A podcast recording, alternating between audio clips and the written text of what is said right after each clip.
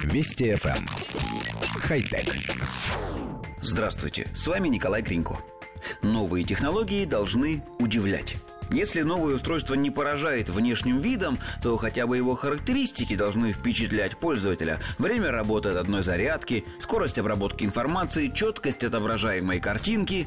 Есть инновации, которые по большому счету вообще не несут другой функции, кроме одной – удивлять владельца. Поддерживаемый компанией Lenovo стартап ZAC представил рабочий прототип смартфона с прозрачным дисплеем – как утверждают представители компании, мобильное устройство способно выполнять все стандартные задачи. Получать и передавать звонки, выводить на экран изображения, запускать музыкальный плеер и так далее. Технология, которая используется для выпуска подобных дисплеев, позволит отображать достаточно красочную и качественную картинку. К сожалению, видео того, как прототип функционирует, отсутствует. Имеются лишь фотографии с презентации.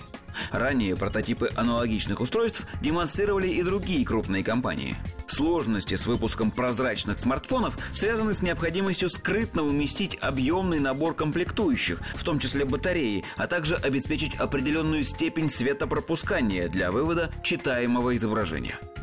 Коллектив редакции нашей программы поясняет.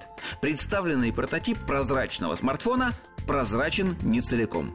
В нижней его части мы видим массивный непрозрачный корпус, в котором и скрыты аккумуляторы, процессор, модули связи и памяти. Кроме этого, вопрос разборчивости изображения на таком экране остается открытым.